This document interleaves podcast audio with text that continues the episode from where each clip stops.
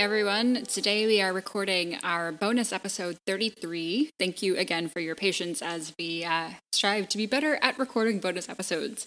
Today we are going to be discussing something that uh, is something that I, I actually struggled to think of doing this, or I struggled to agree to doing this uh, this topic that I came up with because when we initially started this podcast, it was about positivity and the things we loved about the show.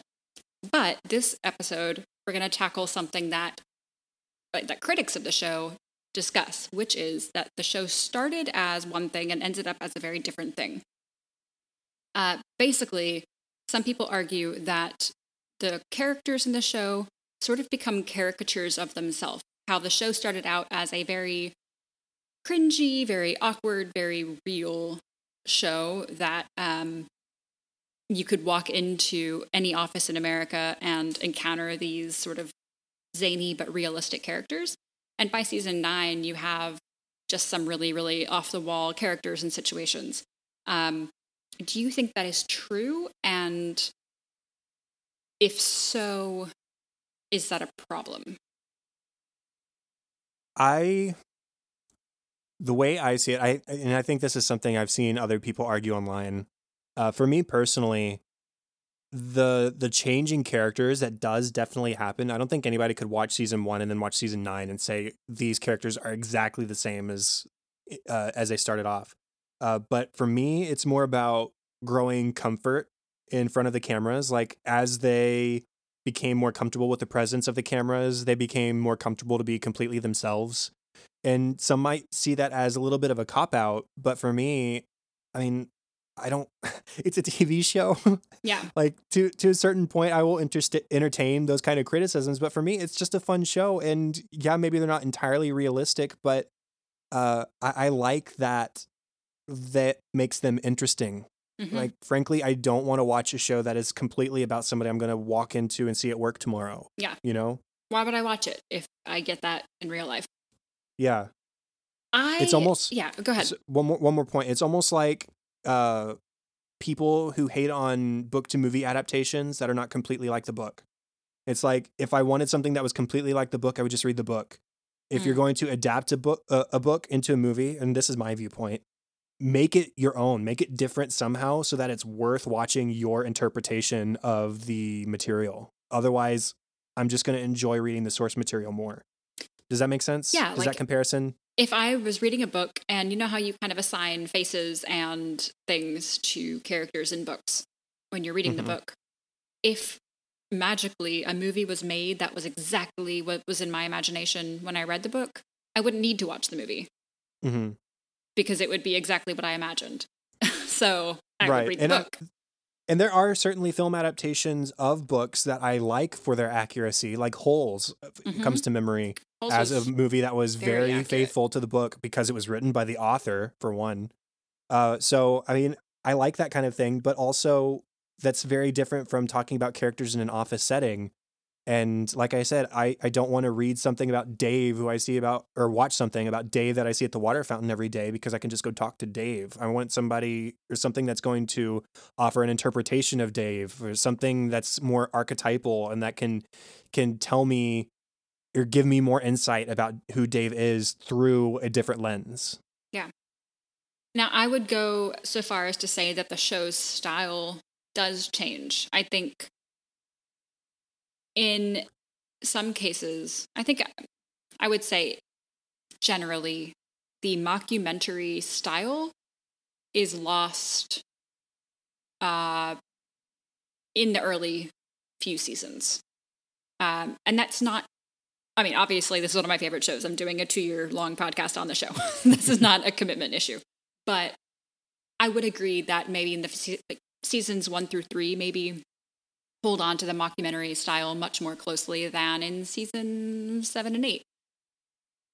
This is the bonus portion, so we can be a little bit more spoilery. But when we get to the end of the series, it starts to come back a little bit more uh, in a very different way. But I think the show style does definitely change. I would argue, though, that the scenarios are often more zany and more unlikely, but the characters get overall more real. I think Dwight is a much more complex character now than he was in season one. I think Angela is a much more complex uh, character just in season nine. We haven't gotten to that part in the main episodes yet, but we're about to, where she becomes much more real. I don't think that the Angela that we see anyway, of course, we don't see much of her until a couple of seasons in, but that person didn't exist. This is an Angela that I could imagine existing. Uh, and as we've discussed in the main episodes, Jim and Pam have a much more real adult problem. They have responsibility issues, they have financial issues, which we get a bit more of their realistic drama, but it's a romantic drama. And then it turns into a practical marriage problem. So, oh, and Erin, as we were just discussing in our episode 97, uh, Erin becomes much wiser and much more mature.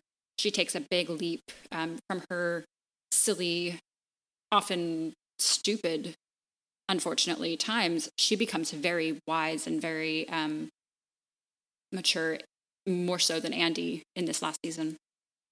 I really like that argument that maybe things get crazier, but the people get more sane. Yeah. I, I really, I mean, we just talked about in, again, in episode 97, uh, Nellie is addressing the topic of mental illness. That's something very real that a lot of people needed some sort of point of reference to that that normalized it. That there's the the the lack of trust between Jim and Pam. There's uh, Andy struggling with self doubt and pursuing your dreams. There's so much cool uh, real stuff that happens in this last season alongside the fun character stuff too. But uh, yeah, I, I like that point a lot because I mean, as much as we love Michael and as funny as he is, there isn't. I'm not going to say there isn't any, but there's not something that comes to mind that's like a real dramatic character arc. The the closest we get is Holly and Michael. Holly, yeah. Yeah, and, and he does grow into a more mature character, but I'm I'm talking about facing like real life issues. Yeah. And that that's something that we do get in this last season. There's infidelity with or uh, not infidelity. There's the affairs between Oscar and Angela or Oscar and the the senator. There's there's all kinds of real stuff that happens in this last season. So I, I like that point a lot. I think, and this is off topic, I think they could have done something a bit more uh, character arcish for Michael and, and Jan.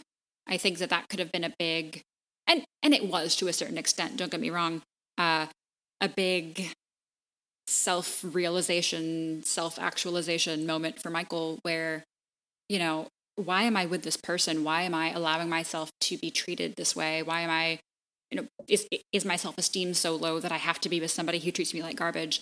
They could have mm-hmm. done that and they touched on it, but they didn't linger there. Um, yeah, like but, what it's like to yeah. be in an abusive relationship and having the strength to get yourself out of it. Right, right, right, right. Uh, but sorry, but overall, yes, I would agree that um, they didn't quite go there with Michael, and they are going there in this last season. Yeah, so maybe in conclusion, yeah, who cares? Things get silly, but it's a TV show, and there's still some real stuff to extrapolate from the silliness. Yeah. So deal with it.